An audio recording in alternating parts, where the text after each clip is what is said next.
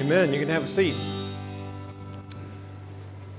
Last Sunday, we began a journey together that I'm calling 50 Days with Jesus, and we're walking through the Gospel of John. I've created sort of a little reading guide, and there are those uh, sort of on the ta- tables in the foyer, and you can follow along and get through the whole Gospel of John during this 50 days that leads up to Easter. So I hope you're doing that and I hope you're growing as you read through that gospel because that's really what this is all about spending time with someone to get to know them better. And we're spending time hearing the stories, the teachings of Jesus as John recorded. Now, one of the things I didn't talk about last Sunday is who is this guy, John, that writes, because it can be a little confusing, especially maybe this week as you read these early chapters, as John talks about a different John. So we have John who wrote the gospel, who was one of Jesus' disciples. Now, remember in our oldest manuscripts of the New Testament, there's no title, no author listed, but tradition tells us that John the Apostle, man who very, very close to Jesus, heard everything that Jesus taught, saw the miracles. He's the one writing. And then John the Baptist is Jesus' cousin who is killed in, in the process of Jesus' ministry. So there's no way he wrote this gospel. So two different Johns, but really believe that John, the, the apostle, wrote this gospel very likely after the other gospels. So Matthew, Mark, and Luke tell the story of Jesus sort of from the same perspective.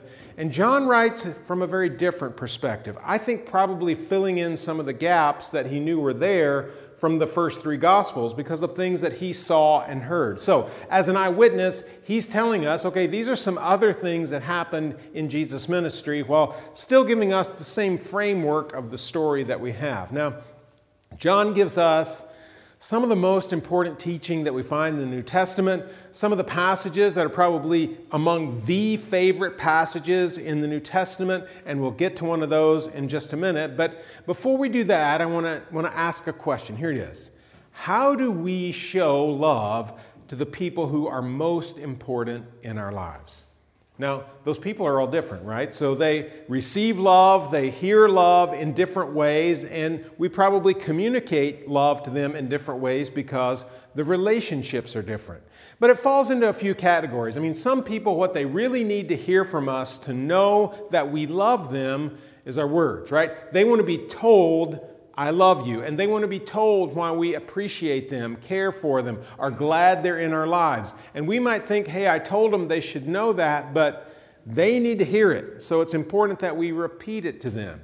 Then there are other people who, it's really important that, that they receive gifts. And maybe it doesn't have to be extravagant, super expensive, but it's meaningful. We do something, we buy something, we give them something that communicates clearly just how much they matter to us. Then there's other people who, if we just spend some time with them, uh, we all know that time is a limited quantity for all of us. We don't have that much, and when we take time for other people, especially if we're doing something they enjoy or want to do, we are saying, You matter. You have value in my life, and I want to give you this important resource, which is my time. And then there are other people who they appreciate physical touch, a hug, a kiss, whatever it is, depending on the relationship, that says to them, You reached out, you love me. So, we have very different ways of communicating love to the people around us, depending on the person and depending on the relationship. Here's another question How do we know that God loves us? How does God communicate His love for us. Now, I don't know about you, but when I was a kid, I went to Sunday school. Maybe some of you did, or you went to a kids' worship program. And usually, when the teacher or small group leader asked a question, if there was sort of a little quiet moment where everybody's trying to figure out what to say, somebody's going to raise their hand and say, Jesus, right? Because we're in church. Surely that's the right answer. And it's really hard for a Sunday school teacher to say Jesus is the wrong answer. So they usually worked out okay. So Today, if I'm asking the question, how does God show his love to us? And you're thinking I'm going to raise my hand and say, Jesus, you're right. Okay, that's a good answer. It may not be the only answer, but that is the answer to the question, how does God show his love for us? So, this is going to either be a really short sermon or there's more to it than just that, right? Well, there's more to it than just that. So, there's a question that follows. If Jesus really is the way that God shows his love for us, well, how does Jesus show God's love to us? I mean, in what way does, does Jesus show God's love to me and to you? That's a question that John the Apostle, John, the writer of this gospel, deals with in maybe the best known passage, certainly one of the best known passages in all the Bible. And it comes in chapter 3. It comes in the context of a story, okay? So we've got this man named Nicodemus. And he's a religious leader among the Jews in that day. And he's heard about Jesus, heard Jesus is doing some pretty crazy stuff, these miracles, signs, preaching, and all this stuff. Is, he's convinced that Jesus is something special. So, John tells us that he went to see Jesus at night, in the dark. Now, I believe that Nicodemus went to Jesus at that time because he didn't want to be seen with Jesus. It would have hurt his reputation if his fellow religious leaders had seen him with Jesus. So he goes under the cover of darkness and he says, Jesus, man, the stuff you're doing is amazing, and I'm convinced that you are someone special. He didn't really ask a question, but Jesus answers the question that seems to be hanging in the air. Nicodemus, if you want to follow me, you've got to be born again, or some of the translations say born from above. Both those are good translations of Jesus' statement. So, Nicodemus, you think I'm somebody special. If you want to follow me, you need to be born again. And Nicodemus says, What are you talking about, Jesus? Because that doesn't make any sense to me, right? How can I be born again? What does that even mean? Now, Jesus goes on to answer that question, and hopefully you've read that and you can sort through some of that because we don't have time to deal with all that. But in the midst of Jesus' answer, he's talking about faith, okay? And he's talking about how, how faith is our response to who Jesus is. And somewhere in there, the language sort of changes and it becomes clear that John has been recording Jesus' answer, all right? And somewhere in the middle of the beginning of John there, John switches for John chapter 3, John switches from telling us Jesus' words to commenting on what this faith is all about. Now, oldest manuscripts of the Bible don't have punctuation, and certainly John doesn't have a red pen to write down the words of Jesus and a black pen to do everything else like in our Bibles, okay? So it's hard for our translators to know where to put the quotation marks, where to put the red letters, if your Bible has red letters for the words of Jesus. And so we see it in various ways, but a lot of them, the break is between verse 15 and 16. So before that, we've got Jesus talking, telling Nicodemus, this is how you're born again or born from above. And in verse 16, we have John sort of commenting, letting us know, okay, I want to tell you a little bit about what all this means. So, John 3 16 probably sounds familiar to you. For God so loved the world that he gave his one and only Son, that whoever believes in him shall not perish, but have eternal life. If you were one who had to memorize scripture early on in life, this might have been one of the first ones that you memorized. And it really is a favorite passage for a lot of Christians for good reason, right? Because in such a short, concise, clear way, John lays out this is what God's love is all about. I mean, this is it. And it's a little hard to know if John is saying, for God so loves, God loves the world so much that he did this, or he's saying, the way God showed his love for the world is sending his son. Either way, the point is God loves us. I mean, John couldn't be any clearer. He says, For God so loved the world. And what he means by world there, he's making a, a point. Because if Nicodemus had written those words, Nicodemus, at this point in his life, as a religious leader among the Jews, would probably have said, For God so loved the people of Israel that he gave his one and only Son, that whoever believes in him shall not perish but have eternal life. But that's not what John wrote.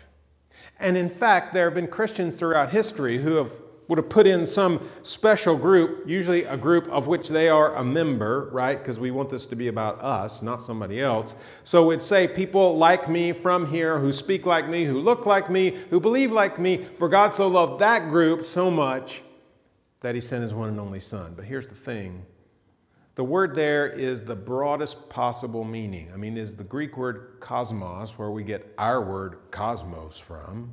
We're talking about everybody. For God so loved every human being.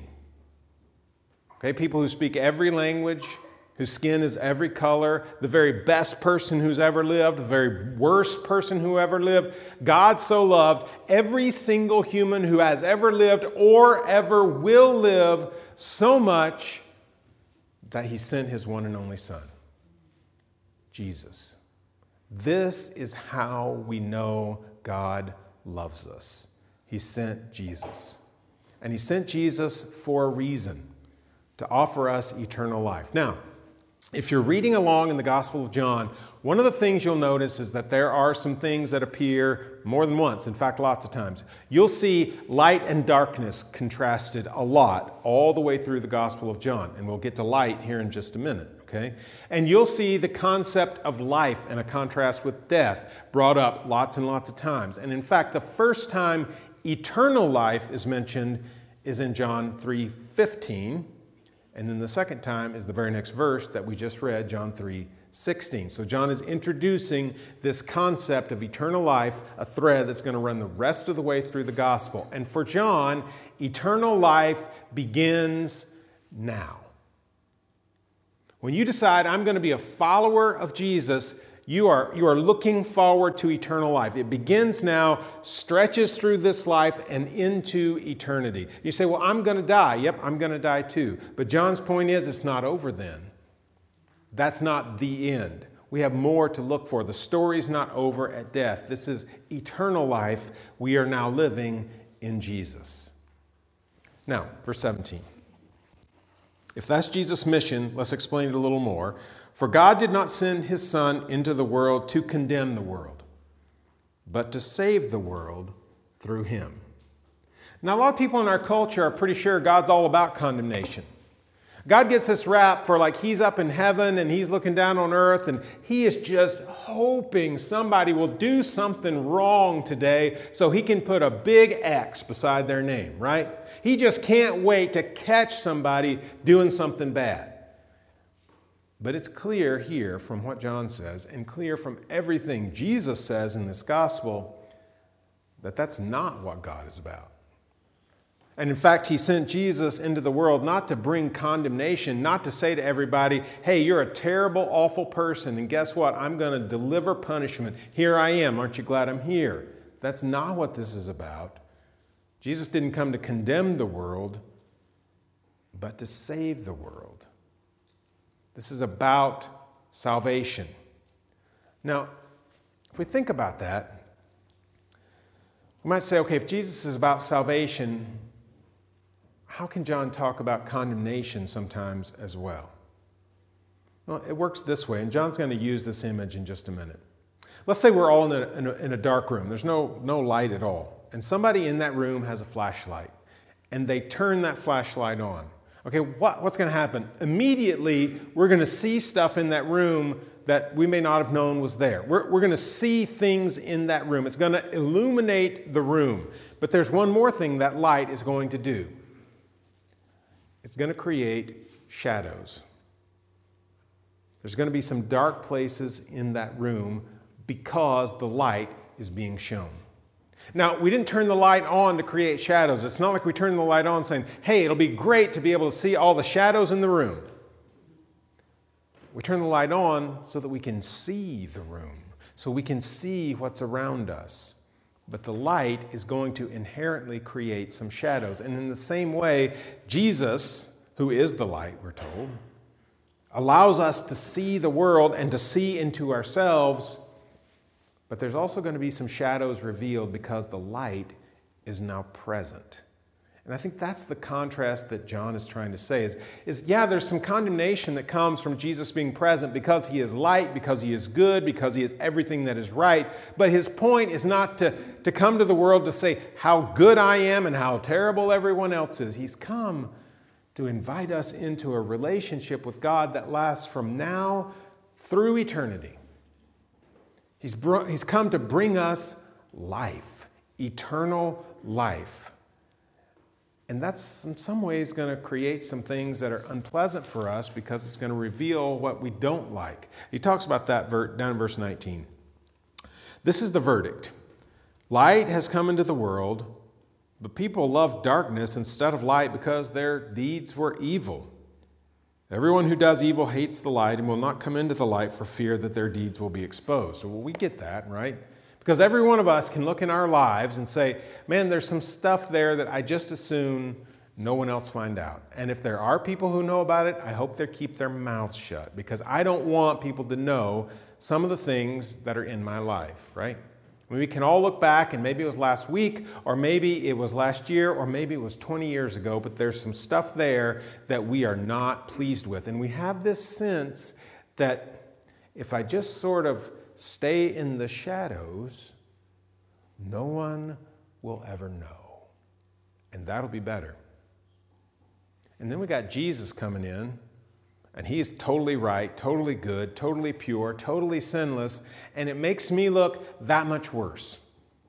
But what John is saying is listen, whatever it is you think you're trying to hide from God, that's not going to work. Or whatever it is you think you're trying to hide from other people, God already knows about it, and here's the good news God can deal with it. God can forgive it. God can invite us into a relationship in spite of it. Why? For God so loved the world that he gave his only Son, that whoever believes in him shall not perish, but have eternal life. Except the people who've done this sin. No, it doesn't say that. It's everybody. See, if we are willing to put our faith, our trust in Jesus, then God can deal with whatever it is about ourselves that makes us so uncomfortable. Last verse we're going to read, verse 21. But whoever lives by the truth will, comes into the light so that it may be seen plainly what they have done has been done in the sight of God. So, God already gets it all. And when we do what's right, we're, we're fine with God knowing. God is inviting us into something new so that He can help us overcome the things that we don't like, the things that we know are wrong. You know, one of the words that shows up in this passage, sort of back and forth, is believe and faith. If you read that whole section of, of, chapter 3, you'll find that. And really, they're the same word. One's the, the verb form, believe, one's the noun form, faith. But they're all about believing who Jesus is. And John tells us that in chapter 20, right? I want you to believe that Jesus is the Messiah, the Son of God. We talked about that last week. That's the whole reason he's written. He wants us to believe that. But if we believe that Jesus is the Messiah, the Son of God, then that has implications. If that's who he is, then we're called to trust him for the salvation that John talks about here in chapter 3. And so here's what I want us to take away from this passage. And it really goes back to the question I asked early on. Jesus is God's way of showing us he loves us. In other words, the answer to the question is definitely Jesus. But it's Jesus because Jesus is willing to shine a light on our lives and through his death to offer us forgiveness that we couldn't find anywhere else. So God is ready to deal with the stuff that the light exposes, the things that we're so uncomfortable with. And through that, to offer us a relationship with God that lasts into eternity. And John calls that salvation. And that's what God's come to do in Jesus to offer us salvation. And that leaves us with a choice, right? Now, it depends on where we are in this whole process because we're not all in the same place. That's okay. There are some people in the room who are exploring this for the first time. There are some people in the room who are exploring it again because they've walked away from it. I'm glad you're here. And, and what John is inviting us to do is to make a decision Okay, are we going to respond to this Jesus who is the Messiah, the Son of God, who loves us enough to go to a cross and offer us a relationship with God and eternal life? And if we're willing to believe that He is that person and we're willing to trust Him for eternity, this is the time to respond. And we respond by faith and we respond in repentance because we want to change the way we live. That stuff that the light has uncovered, we want to live in a different way. We want to confess Him as Lord, which is expressing our faith, and then to be baptized into Him. Now, that may be where you are, or it may be that you did that long time ago, maybe years or decades ago. But wherever you are in the journey, we can all look in our lives today and say, okay, you know what? A lot of my life is lived in the light. A lot of it is lived in a way that I can say, This is who I am, God, and, and I'm thankful you're at work in my life. But then there's some stuff over here around the corner that I'm trying to hide from God and everybody else, and I'm sort of pretending myself that it's not there because I don't really like to think about it. And it's dark and it's ugly, and you know what? It's time that the light of Jesus exposed it for what it is, and I put it away. I end it. Because you see, repentance is not just about, okay, this is what I do when I decide to follow Jesus. Repentance is what Christians do throughout their lives because we're never perfect. And there are things in our lives that we have to say, okay, this is not consistent with following Jesus Christ. And so I'm going to allow God's light to, to shine in on that. And I'm going to, with God's power, repent of it and change the way I'm living. So we've got this opportunity, this responsibility to respond to this person, Jesus, whom John is teaching us is the Messiah, the Son of God, and therefore worthy of our trust, and has come into the world to offer us this incredible gift of eternal life. So every one of us has to answer the question what am I going to do with that? And all that reminds me that it's worth continuing in this journey. Continuing in this 50 days of learning who Jesus is and hearing who he is and allowing him to form and reform and remake us into the people that God wants us to be. Because he loves us so much. And he's shown us he loves us in Jesus. Let's pray together. God, we're thankful for Jesus. Thankful that in Him we find salvation and forgiveness and a relationship with you, and we look forward to spending eternity with you. And so, God, we pray that wherever we are in this journey, you'll show us the next steps. Maybe it's following you, maybe it's repenting of sin, maybe it's doing something we've never done because we put our faith in Jesus. Whatever that is, God, we pray you'll show us, that you'll make us your disciples. Pray it in Jesus' name. Amen.